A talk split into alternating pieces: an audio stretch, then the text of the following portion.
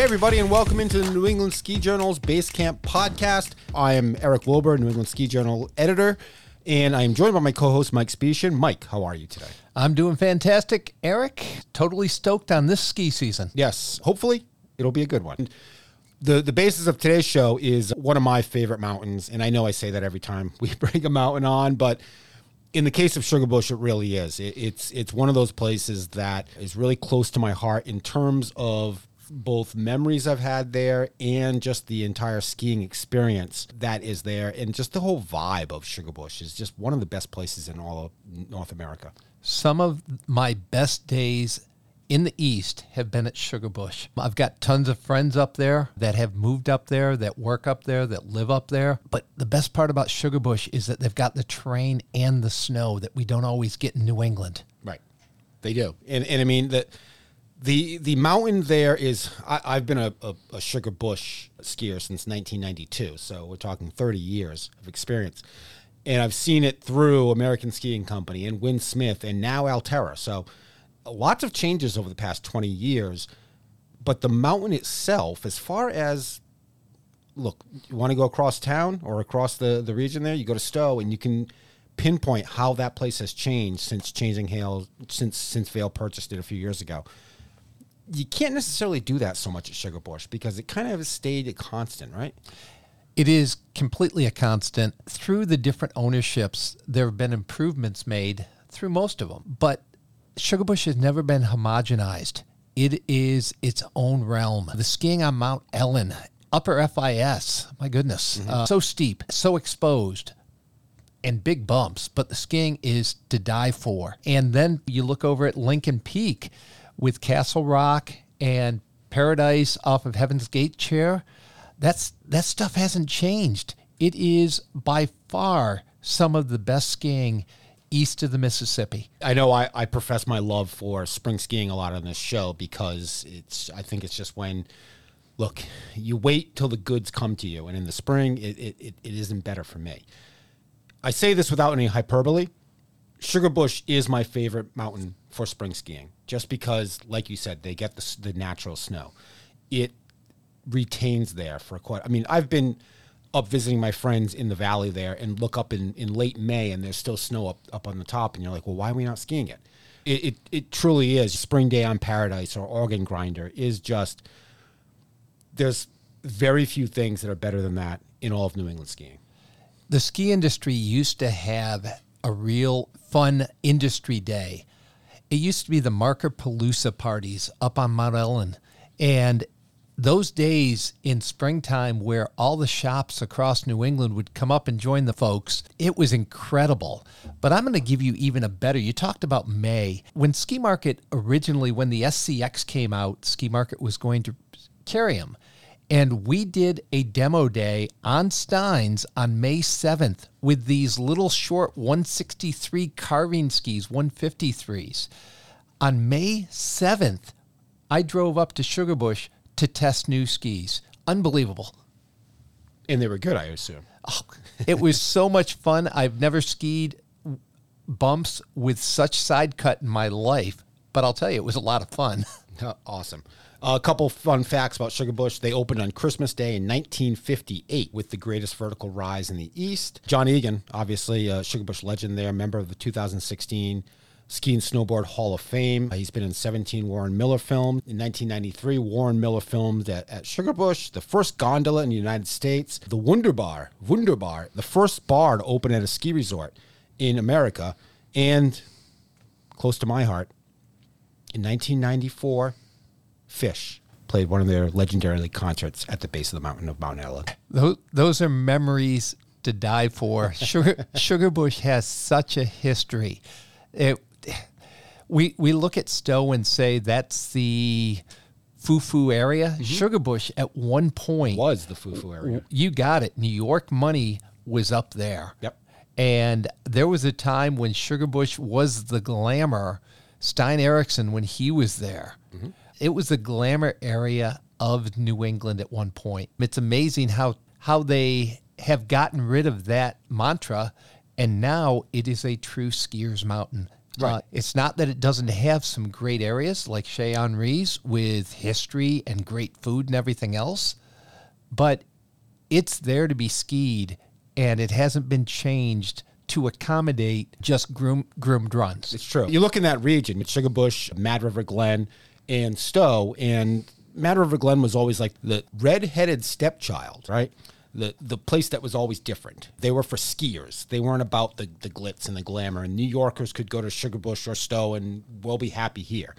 Well, Sugarbush, over the years, like you just mentioned, has become a lot less Mascara Mountain and a lot more of that Mad River Glen persona where it is a skier's mountain. And when I started skiing there in 1992, it was probably on the downturn of mascara at that point, right? It wasn't like New York high society was coming to this place. The base area needed a lot of work. The Wunderbar at that point was like the only place to go, and you can only imagine how crowded it was after after skiing those days. But I remember a, a few years ago, I was up there talking to, to to, to John Egan in the Castle Rock pub, and he had just gotten done. Do it was freezing that day, just ice cold, and he had just gotten finished doing a lesson for a child that helicopters in all the time to get it. And so a few years ago, there was still a little bit of that sense of Mascara Mountain, but nothing compared to what other places in the region have become. I think when you define Sugarbush, it's tough to envision it as that sort of glitzy glamour place because even with all the renovations it's done over the past 10, 15 years, even with Alterra purchasing it a couple years ago, it is still very much a skier's mountain. And I think that Mad River Glen has its niche, but Sugarbush is not far behind. No, it isn't. I sort of look at Sugarbush very similar to Taos, New Mexico, where guess what? Skiing is not cheap. Houses, condos have never been inexpensive at ski areas. Taos and Sugarbush have kept the realness of the skiing that they've always had. And Sugarbush is a total gem when it comes to not falling into the corporate world. Yep, and I think Win Smith was Win uh, for for Win is like it was treated like a hero up there for a lot of the time, right? The way that he stepped in and, and he's his omnipresence on the mountain was a, was a big calling card of his and a reason why people gravitated toward him because he was just so open and honest and willing to talk to people, whether it be online or in person, about changes at Sugarbush. And so I think when Alterra when Al, when Alterra purchased it, there was still a little bit of hesitancy about going corporate, especially when Win was such a good person to to be leading the charge. But now, what are we? Two years into Alterra, Yeah, about two years. and uh, so far so good. There there have been very few wrinkles that have been controversies. I think John John Egan's dismissal was one of them, but beyond that, I think that Sugarbush is kind of staying the course with its identity. Yeah, Win was a personality. I always love when I see owners, general managers out in the marketplace, on the hill, getting to know their client base. Win actually did that. You would see him every day. He would be on the lift every day. With Alterra coming in, I think it was a, it was how do you compete as an independent in this day of mega passes? And Win saw that he wanted it to go to somebody that would keep it authentic, but have the funds to take it to the next level. And that's what Alterra is going to do for it. I'm going to cross sports here just quickly because the example you just made is fantastic. That having an owner there and at the mountain and talking to the ski area's customers is such a different thing than we've experienced recently, right? Go to football. Jon Robinson, general manager of the Tennessee Titans, the first place Tennessee Titans, probably playoff bound, was fired earlier this week. He's created a, a pretty good team there in Tennessee, and they're headed to the playoffs again. But he was fired. I think the AJ Brown situation, blah blah blah. There are many reasons why maybe he was fired. But I heard someone compare this situation to the Patriots this week in that when you go to Foxborough, Robert Kraft and Jonathan Kraft are always there, right? They're always there. And in a lot of these other teams where the owner may be an absentee, it's a lot more difficult to sort of get a vibe for what's going on in the building, on the field, in the community. And I think that's a big part of dealing with these mountains and these resorts, especially as we deal with them, know, trying to create content editorially, is that the ones that are always open and and and want to spread the message of their resort are the ones that are there every day. The ones that are that are putting in the time and effort to get to know the people who they're trying to make this mountain the best for. Yeah, you cannot sit in an office to know what's actually happening and what the response is from the consumer. You need to be out there across New England. I could name so many general managers or owners who are out there day in and day out talking to their consumers. I'm going to use one as an example the Crowleys at Wachusett. Mm-hmm.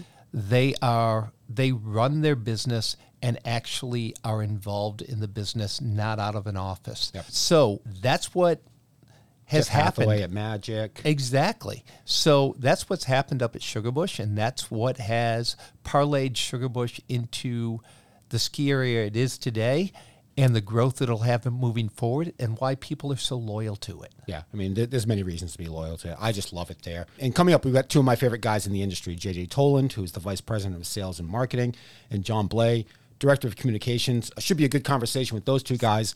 We'll bring you that in just a few moments. Get ready to winter like you mean it. Make tracks to Stratton for a big mountain experience with corduroy cruisers, tree lined trails, new terrain parks, miles of glades, all with snow so great it's guaranteed. Book your lodging at the heart of the resort and discover everything you love about winter is right outside your door, like snow tubing, snowmobile tours, snowshoe treks, cross country skiing. Then there's Stratton Village for shopping, dining, après, and late nights. Stratton.com to save on lift tickets and lodging packages. Great Glen Trails Outdoor Center is your one stop adventure destination this winter. No lift lines, just great grooming and magical vistas. Classic snow tubing hill with hot cocoa and s'mores on the weekends Try a guided snow coach tour. Grab your reservation to Treeline on Mount Washington. Private and group lessons for skiers of all ages and all abilities. Evening snowshoe tours and so much more. Check the website for booking options and details as well. GreatGlenTrails.com. Joining us on the program is JJ Toland, Vice President of Sales and Marketing at Sugarbush Mountain Resort, along with John Bleh, Director of Communications at The Bush. Gentlemen, welcome to the show. Thanks for having us. Thank you, gentlemen. Hello, gentlemen. Sugarbush, one of our favorites. Eric actually went to UVM, so he has spent some St. time. Mike's. St. Mike's. I'm, Mike. I'm sorry, Come St. Mike's. Oh, no. Screwed that I- one up. I was a UVM guy, so we're already, it's going to be tough. yeah, there's a, there's a huge rivalry between St. Mike's and UVM. Unless it's the bars, I, I there's nothing else. You you gotta love it. You know what? We start this off with a little screw up. Sorry about that, gentlemen. So JJ, give us a little history of Sugarbush. What from like 1958 till Yes. to present? Yes. Ooh, Oh, yes. You can you can paraphrase it. let's see. We got Damon Sarah Gadd discovered the bush in 1958. Hired Jack Murphy, soon to be of Mad River fame. And then we, yeah, He came, he came from Mad River. So it's interesting because we, so if you look at like Vermont and kind of the area we are, it was Stowe and 48, I think. no, And- oh yeah, right in there. Or, and then Mad River was, people left Stowe to go to Mad River in 1953. And then people, well, Damon and Sarah Gadd, who came from New York City, founded Sugarbush, but they grabbed Jack Murphy, who was then at Mad River Glen, and stole them away. So it's just been a it's just been a sharing system, which I guess is the whole idea of the industry anyway, is that it's it's very close knit. It's very incestuous. Yeah, I think we all go around one one way or another. But we we've gone through a number of owners, and after Damon and Sarah Gadd, which was really kind of peak Mascara Mountain days, if you've ever heard Sugarbush, Oh, yeah.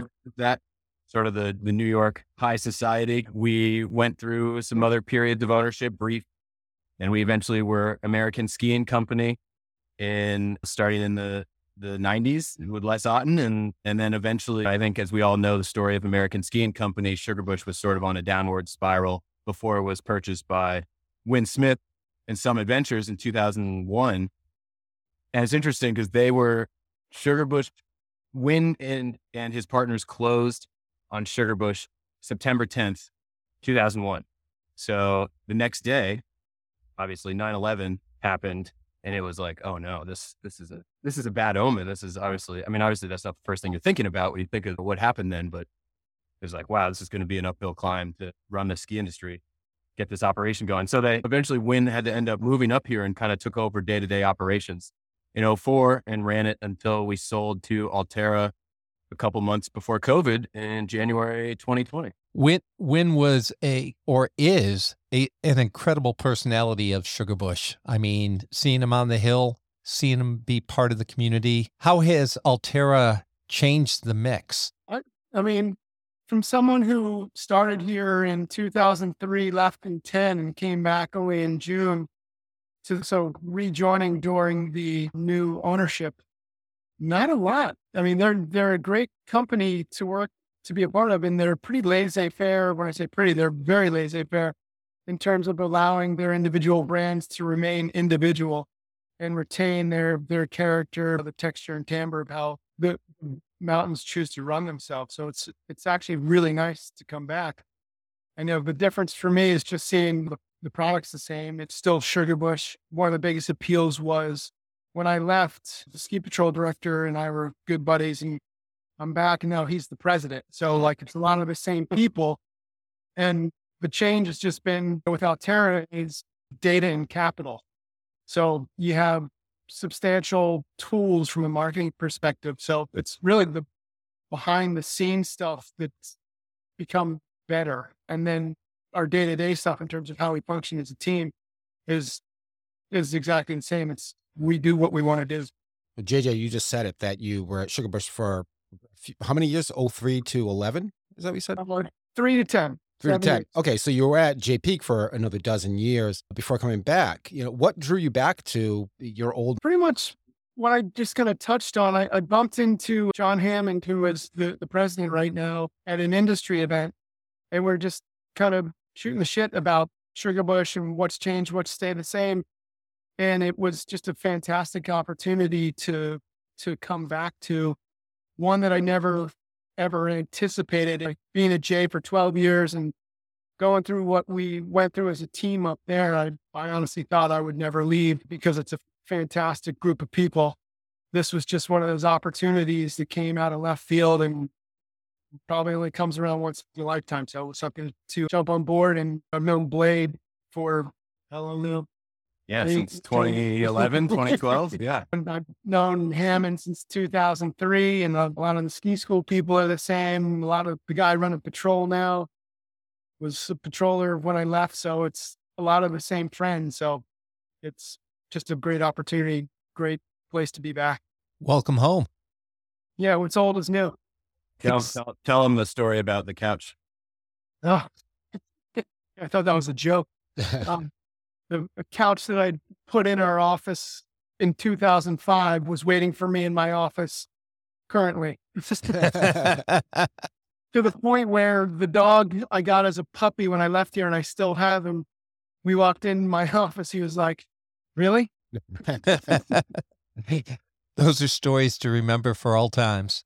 So, so what makes what makes Sugarbush unique in in a state with such history of skiing? I think I think the first thing people tend to sugar, tend to think about when they think of Sugarbush is probably the terrain, right? When you start to, there's a lot of different terrain in Vermont, but when you kind of get north of, say, Route Four, I feel like the terrain really starts to transform into steeps and some of the kind of top tier terrain that you're getting in the Northeast. And I mean, just look at Castle Rock in particular at Sugarbush. That's a, there's a trail system that's completely dedicated to being sort of that old school New England type feel, right? Where it's steeps, it's narrows, it's there's rocks, there's stumps. We don't groom it, we don't make snow on it, and and it's some of the coolest terrain in the Northeast. And and there's pockets of that all over the mountain. But I, I think when people think of Sugarbush, that's sort of the first thing that draws them here. And then the thing that usually ends up keeping them here is kind of the vibe, right? We're sort of this, we have a laid back kind of attitude. We're we're trying to just sort of be Vermont without using the words authentic, which I think we've all overused at this point in time. But I always like to say that someone who wants to come to Sugarbush, you have to pass a ski resort from any direction to get here, right? So you're filtering out the low hanging fruit of people who are like, I just want to go ski. I don't care where, right? They're stopping at the resorts further south or they're stopping at the resorts more north if they're coming from any major metropolitan area. So the people that you get here are the people who really want to be here. And it creates this cool kind of community of people who are really skiers, because this is really a skier's mountain, um, that want to be here and, and all sort of share the same loves for the sport. Yeah, that's the vibe. It's just kind of an outlier place. It's similar to Jay Peak in that you have to work to get here. And when you get here, you're here for the you're here for the terrain. You're not howling at the moon most nights till two or three in the morning because you're, your ass is kicked and you're in bed for the next day. During the fall, a lot of ski areas will release press releases touting that they put a million dollars in improvements here, $2 million in a new chairlift. Sugarbush has topped that.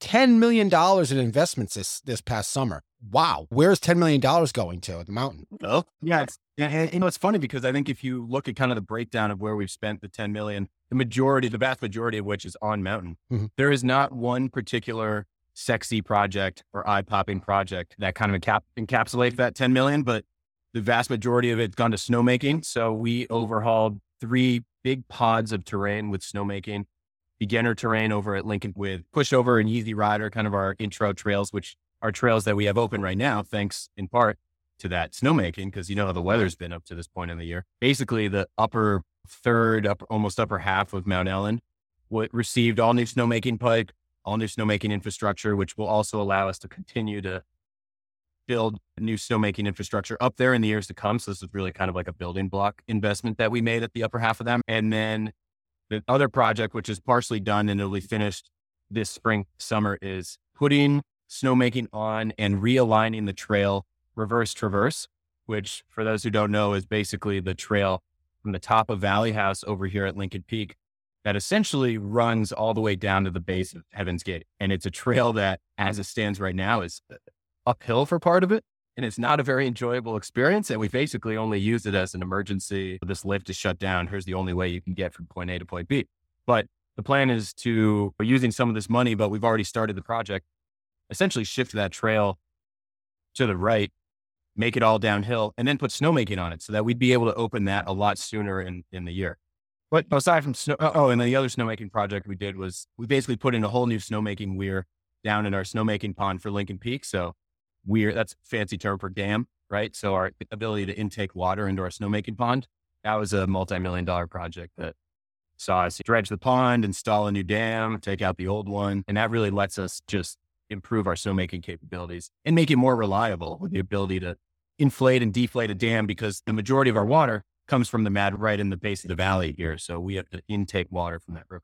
But aside from that, new groomers, new cabin cat. So we do cabin cat adventures here, and and we have a brand new eight person glass cabin cat that that just rolled in a couple days ago, and marketing team is anxiously awaiting an opportunity to take some photos of it. So that type of stuff, and then a lot of smaller projects around the mountain and F and B and lodges, things like that. And for the skier rider experience, that's impressive. You mentioned Lincoln Peak. You guys are skiing off of two peaks, right? Pretty yeah, much. Lincoln Peak and Mount Ellen. So, how do you, you know, they're separated. What's the interconnected vi- connectivity of those two areas? It's a three mile drive or about a seven minute chair ride on the Slidebrook Express, which is a two mile long. Two miles. Still, still from from from what we understand, the longest detachable quad in the world that connects those two lifts. So yeah, there's multiple ways to get there. Either we we run shuttles between the mountains, but we also run the lift. And of course, you can drive from one to the other. But the cool way to when you start to tire of one mountain, you can head over to the other side, and it's a it's a whole nother day or two worth of terrain. Can you guys break down the mountain for us for each skier type? And also, how many intermediates do you have to rescue each year on Steins? We groom Steins less than we used to, probably to that point. so it's much more obvious that maybe you shouldn't ski here because of all the moguls. Yeah. I'd say Mellon has more of a, a, local vibe. It's a little bit more burly, kind of has a more of a gnawing personality versus Lincoln Peak has seen the majority of the base area infrastructure investment. So you come to Lincoln Peak, you have Rumbles, you have the Castle Rock, you have more of the pubs and the restaurants that are only a, a decade or so old. And Mellon, Mount Ellen is 60 years old next. And a lot of it's the same wood, same blinds. But we did renovate it. But yeah, yeah, you're right. The vibes are totally different, which, which is what makes it so cool. But terrain wise, like I said, it's like the our high end terrain is a good chunk. We we only make snow on 70% of our terrain. And that's on purpose because we have a clientele that loves to ski moguls, that loves to ski natural snow, that enjoys the the nitty gritty kind of old school New England skiing. And so we we purposefully don't make snow on those trails or or groom those trails very often. And that's a good chunk of terrain. And then I think the nice thing about Sugarbush is that every every peak that we have has an intermediate route down. So you can get to the summit of Lincoln Peak and ski Jester all the way down to the bottom as an intermediate and still take in that view and get that full. You go to the top of Mount Ellen and do the same thing. So there's opportunity for all skier levels to kind of experience all the different pods of the mountain outside of Castle Rock. And then beginners, we have beginner terrain at both mountains, though I would say the gatehouse pod on this side of the mountain, Lincoln Peak, is is really kind of the number one place for beginners to sort of learn. But you know, it's a it's a great mountain to learn because the terrain is tough and and it teaches you to become a good skier really fast. That's why all the good racers and a lot of good freestyle skiers all start out in the East Coast. We've been talking about that a lot about all the good skiers come out of the East for a reason.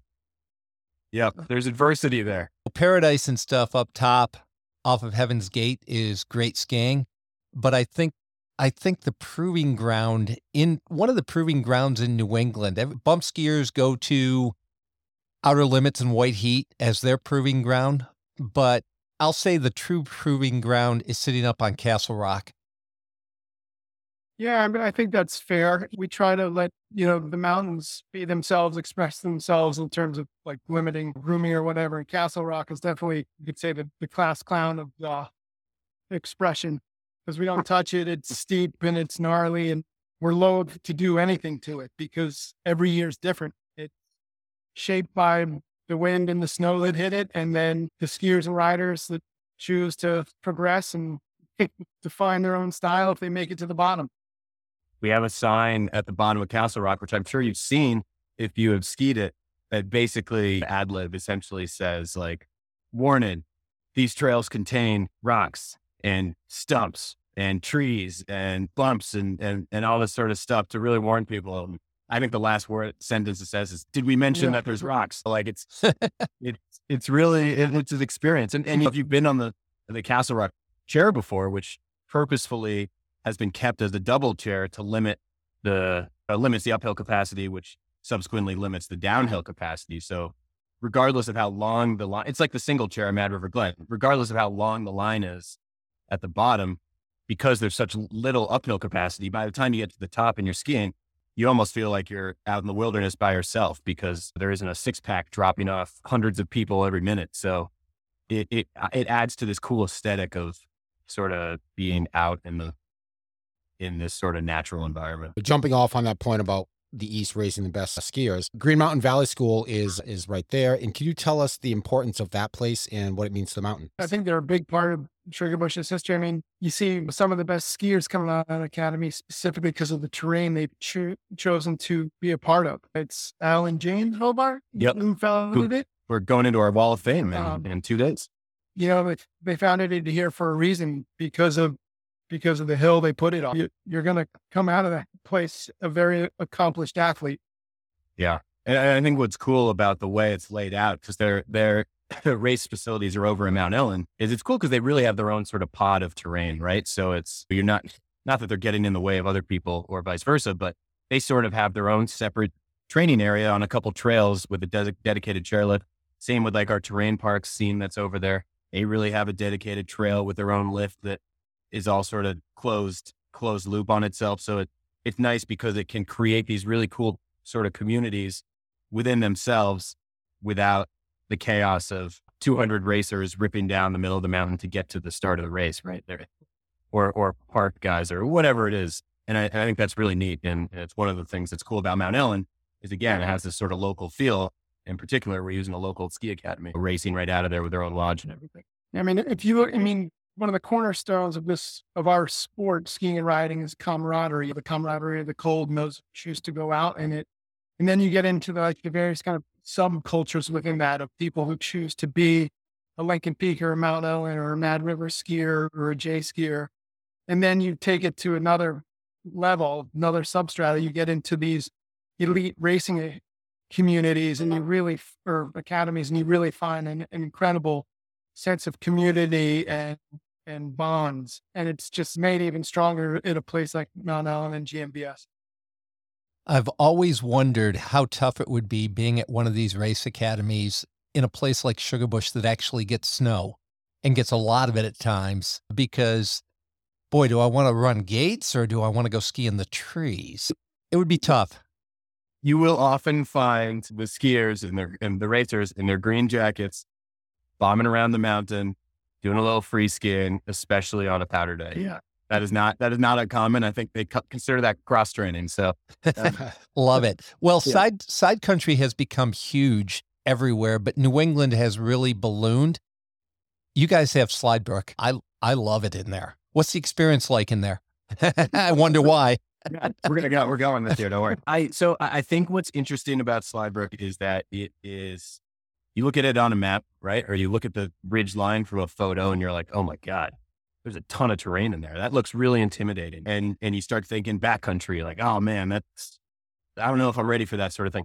I think the cool thing about Slidebrook is that, like Sugarbush, like Lincoln Peak and Mount Ellen, there's so many different ways to experience it, and there's some pretty approachable tree skiing in Slidebrook. And I think the, the majority of people go in from the top of North Links, right? And that's the other beauty of Slidebrook is it's essentially lift served, right? So it's it's lift served, and then when you get all the way to the bottom, it's shuttle served back to the mountain. So you're really dealing with lift served shuttle service backcountry, which is unheard of. You don't have to park your car or hike out or any of these other things. And that's what makes it so cool. But when you go in from the top of North Links, there's you, you kind of ski along a traverse and you come under the Slidebrook Express Quad, and then you're really into these this kind of open set of trees, and we call them the doors. There's door one and door two, door three, and you could ski the work road all the way down to the base, which is fun in of itself, or you can ski into the trees, which are pretty wide open.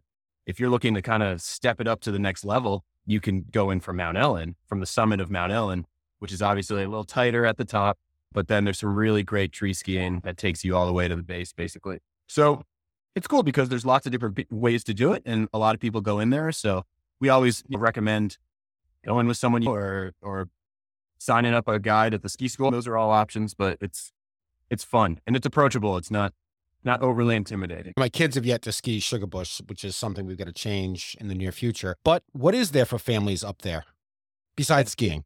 That's Obviously. Yeah. I Let me- let me rephrase that. man. There's No. Yeah. there's uh, snowshoeing, there's Sugarbush Health and Recreation Center. yeah. No, I mean, I, I think a couple things, especially as we're continuing to kind of come out of COVID, right? It is event programming and just pr- programming in general. So obviously we have ski school. We do snowshoeing. We rent snowshoes. We, we are hosting events all the time for both kids and adults around the mountain, whether it's anything from a pizza and movie night to late night music to craft fairs, all sorts of stuff. So especially depending on when you're coming, particularly on the weekends or the holidays, there's a lot of programming to, to go on. And then we always recommend, I think Sugarbush isn't what it is without the community, right? In the Mad River Valley. And so we always encourage people to, after they've spent some time in Sugarbush, to go into the, into the valley and experience the restaurants, the shopping and the covered bridges, the skating rink, cross country skiing operations, all those sort of things. Because we want that community to continue to thrive alongside us. into that community. I mean, Chez Henri, there's there's not a restaurant like it anywhere in New England. So enjoy dinner and a bottle of wine there. Where else in that valley would you suggest people look for maybe a drink for a- après ski or for dinner? The, the no name pub. Oh, the no name pub, the name TBD pub. It's a little speakeasy that's emerging just off the hill. But Lawson's Lawson's Finest Liquid opened a, a tap room Yeah. five or six years ago. Yeah. And it's just a fantastic beer, great food. Bluestone Pizza's um, phenomenal pizza. Yeah, it's Um, gorgeous. I mean, the Mad Taco is Mad a super popular local spot right in town there. And then it kind of depends on what you're looking for. High end, there's the Pitcher Inn in Tracks. It's a Relais & Chateaux. I mean, it's got some really high class dining right, right in, in Warren Village, which is right on Bridge Street. And then goes all the way to sort of the Mad Taco for casual food. Go Hideaway. Hideaway, which is a Sure, the place with the seven foot ceilings and I've I've had a few drinks there. A few. can feel- yeah, yeah. You can feel the spirit of 1965 skiers still in there. I love it. I would say the other really cool place is the Mad River Barn, which is on the, on the way up to Mad River Glen. But the, the new owners there kind of took it over several years ago, fully renovated it. And it's this gorgeous space with a downstairs dining room, this big upstairs club, And it's a really cool place and great for kids because they have a bunch of games, shuffle puck and all that sort of stuff. So, and American Flatbread, I guess we can never forget, which is always super busy, but is warranted because it's incredible pizza. And it's the original American Flatbread you know so there's there's ones in other towns but this is where it all started yeah, I've only had the Burlington one. I've never been to the original, but yeah, if, if you've never had American flatbread, just fantastic pizza. Can you talk about the vibe après at Castle Rock Pub?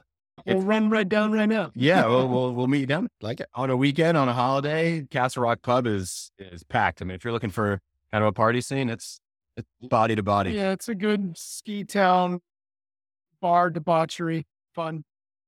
yeah and then right across the way is rumbles which big vaulted ceiling it's shaped like a 18th century round barn so gorgeous space if you're looking for a little more ambiance i guess outside of debauchery that's a good Yes. spot to go and then we have the wonder bar which is up in the valley house lodge which is our original base lodge and the wonder bar the sorry the wunda bar Wunder. is is actually the original ski bar here and was one of the first in the country, if not the first. And as a fun side note story, when they were coming up with the name for the for the Wonder Bar, at the time you were not allowed to use the word bar when you were naming a bar or a restaurant. Bar couldn't be in the name, and so Dar- Damon and Sarah Gadd were like, "Well, it's not bar, it's it's Wunderbar. It means it means wonderful in German." And they had a big fight with the DLC and the and the state, and eventually they won. And as long as they have those outs or whatever it is, you know, we're, we're, they're good. So that's a cool space too. And that actually just got pretty renovated fall. So there's now an upstairs and downstairs to that whole operation too. But But if you want to get a sense of what Sugarbush is, but more importantly, what it was in terms of an app racing, that's where you want to. Go. Right. Absolutely. Awesome. Well, I've got one last question for both of you. Two feet of new. Give me the run you're going for first run. I'm going Middle Earth. There you go. oh, nice. Middle Earth is good. So I- I'll, I'll pivot away from the obvious, even though I love Middle Earth. And I would say a Morning Star off of North Links. And only because North Links oh. just doesn't get a ton of traffic. Sure. If you, if you can hit Morning Star right under the lift, first thing, it's great. The bumps aren't too big. So That's awesome. that's a good, that's a great question. I love that area.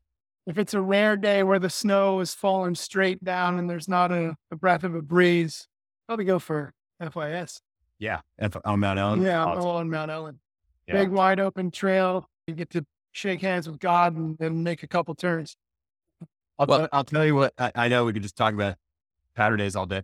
The coolest thing to close on Castle Rock is when we typically open Castle Rock terrain to start the year, we open it for hiking access only. Mm. So you, you access it from Paradise. You basically go across the long trail and then you ski it. And we essentially let the terrain get skied in for several days, a week, whatever. And then we'll open the lift up because if you open the lift right away, everything will just get scraped to Yeah. scraped to shit. So that is some of the coolest time to get to Castle Rock before it's bumped up, before there's moguls, when it's just it's hiking access, it just opened and it's all just straight flat pound. Tabula rasa. Yeah.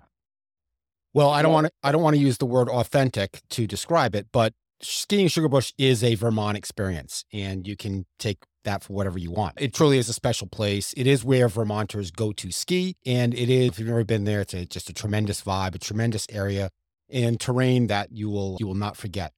JJ, John, thank you very much for joining us on the program. It was a pleasure and just a great discussion. Thank you for taking the time, guys. gentlemen, gentlemen, we'll be up there very soon. Let's make some turns. All right, we'll be there. Thank you. New England Ski Journal's Base Camp podcast will return after this. Did you know knee injuries are the most frequent serious injuries in skiing? But an independent, multi year controlled study with thousands of participants at 13 different ski resorts proved that knee bindings reduce the risk of ACL injuries by 82%. To put it another way, knee bindings effectively eliminate four out of five of the knee injuries that happen on all other bindings. This extraordinary result is due to knee binding's patented lateral heel release that only opens in one direction. This unique feature allows the perfect balance between retention and release. If the heel opened in both directions, the estimated injury reduction would be limited to 20%, instead of knee binding's proven 82%. Get all the details and your new bindings at kneebinding.com. That's kneebinding.com. If you want to be inspired and informed on everything about the New England ski and outdoor scene, then you need to check out skijournal.com. Skijournal.com delivers daily content on breaking industry news, tips, gear, dining, travel, entertainment, as well as all archived episodes of the Emmy nominated New England Ski Journal TV show and the Base Camp podcast. And don't forget to subscribe to New England Ski Journal, the longest running regional ski magazine in the country. New England Ski Journal's award winning writers and photographers bring all four seasons to your door with best in class coverage on skiing and the outdoors. Log on to skijournal.com and click on the subscribe button to get New England Ski Journal mailed to you today. New England Ski Journal is a Siemens Media publication. Siemens Media. Inspiring, informative, insightful. And now back to the Base Camp podcast. Wow, Eric, we talk about vibes of ski areas. The vibe we just got there was unbelievable. Yeah. Laid back, comfortable.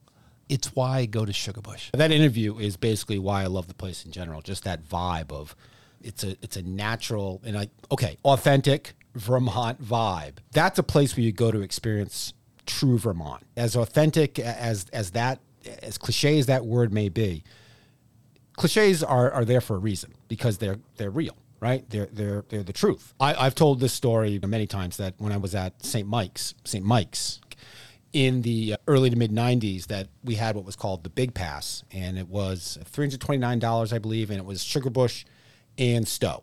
And so we would get on 89, drive south, and not know where we're going to go until we got to that exit. And you either go right for Sugarbush or left for Stowe.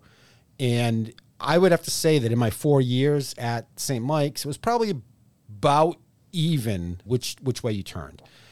But Sugarbush, I fell in love with Sugarbush in probably the decade after that, after I was out of school. I had friends that worked there, and just going to ski with them the entire season was just a, a magical moment. And in, just the the part of skiing is who you're skiing with, and not just immediate family or your your best friend or whatever. It's about the people around you. It's about the people you talk to on the chairlift or you have a beer with in the bar. And, Sugarbush really does have a clientele there that is they're there to ski, but they're not going to be as overzealous about it or competitive about it. It's just it's just a, a nice place to go and just look. I'm a laid back person. I don't think that I, I wonder if that comes across. I feel totally at home in a place like Sugarbush. Sugarbush is home in a lot of ways, but Sugarbush also parlays. You're going to see Bogner there. Yep. Okay, it's going to be there, and there's nothing wrong with that. But you're also going to see pants with duct tape. You're going to see jeans. You're going to see Carhartts. It's everything meshed together, and nobody cares that somebody wears something different. We're there for the experience. Sugarbush, the whole Mad River Valley as a whole is that way. Even as you walk into the Warren Village for a coffee and a, a pastry or a sandwich, same thing. You're gonna you're gonna see this mesh of all different levels from New York to Boston to down home Vermont, all meshed together, enjoying and talking to each other. It's it's an experience. Right. And, and those who still may be iffy on the fact that Sugarbush has gone corporate again, um, I mean, $10 million in improvements. And like John had said, like, you're not going to see a lot of those improvements like out on the trails. They're mostly behind the scenes. But $10 million, that, that shows the, the kind of dedication and insistence that Alterra has on this being a success here. They they are putting money into it. It is a profit center. Of course, with the Icon Pass, Sugarbush has gotten busier, of course, Yep. by all means, but they are putting money into it. They are in the snow belt of Vermont, but as we know, we we struggle with snow sometimes in this this day and age. Putting money into snowmaking has to be a priority for Sugarbush. And they are doing it, and they're putting it on their beginner terrain also to allow families to come and enjoy the experience. And you mentioned Stein Eriksen, Olympic gold medalist. He served as the director of the ski school in the 60s. Sugarbush has history, right? I mean, they some some fantastic skiers have called that home. The Wall of Fame is is packed and has gotten some new members this month.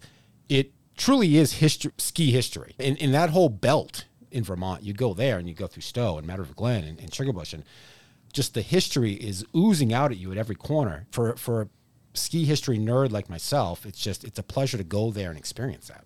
How about a, a little World Cup skier still pretty active in the ski world, Doug Lewis? Doug Lewis, he was at the uh, Snowbound a few weeks ago. He sure was. Doug Doug is still out there preaching the skiing love, uh, trying to give back and develop the next Olympians out there. I want to say it was about eight or nine years ago. Perfect spring day at Sugarbush.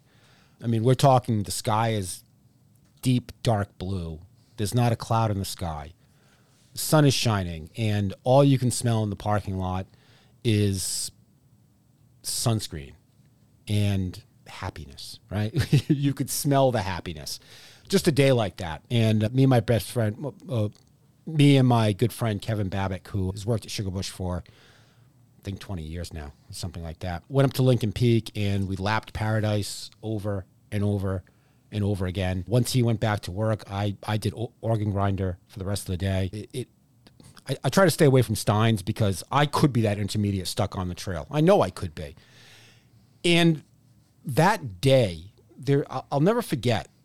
There was just a moment, maybe it was Racer's Edge. I'm not sure what trail it was, but just skiing down towards the bottom of the mountain, and you had I had one of those moments of perfect bliss.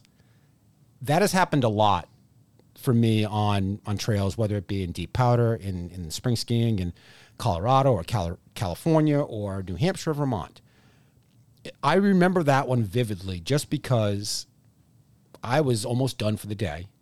First of all, my legs were going to give out, and it was just one of those perfect moments where you have to smile to yourself and say, "Today could not have been any better on skis."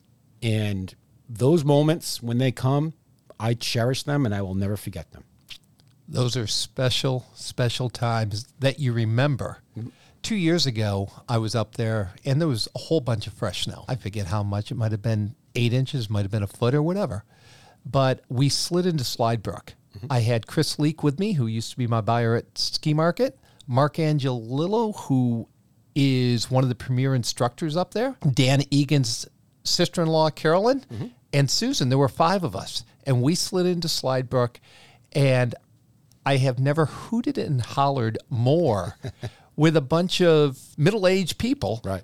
going down and ripping it up. It was to to die for and to have those moments with as as as they said with a bunch of friends because it's skiing's about being with friends. If we did it alone, it wouldn't be the same. No, absolutely not. And I think Sugarbush, look, takes that to another level. That even if you don't have a friend with you, it's a friendly mountain. Like you can find someone to ski with. If you don't want anybody to ski with, you can at least have somebody there at the other side of the trail, like you said, whooping and hooting and hollering just right with you because that sort of energy and happiness is contagious at a place like this. It, it's if you have not been to Sugarbush, stop fooling around and, and get yourself up there because it truly is one of the best ski resorts in New England. make plans now. There's lodging available up there. Make some plans, get up there. If you have an icon pass, as you all know, even the base pass is unlimited at Sugarbush. Yep. Get up there and use it, but stay overnight. Experience what Sugarbush really is, not just the hill, but the community that goes with it. Yep. And if you do get to American Flatbread, have the sausage. There's no better pizza in the world. That's right, I said the world. It is, I'll agree with you. American flatbread, and I believe they have an, an inn right there too that's tough to get in. Mm-hmm, yep. But check it out. Get up there. Don't wait. Make plans now. The snow's always better better farther north. Yep, I'm going to make plans now, actually. So there we go. Mike, thank you very much. Eric, that was awesome. Love talking about very special places like the bush. Love Sugarbush. Thanks to JJ and John, two fantastic guests to join us in the program today. That's going to be a wrap for us on this edition of New England Ski Journal's Base Camp podcast. We hope everyone has fun on the slopes, and we'll see you next time.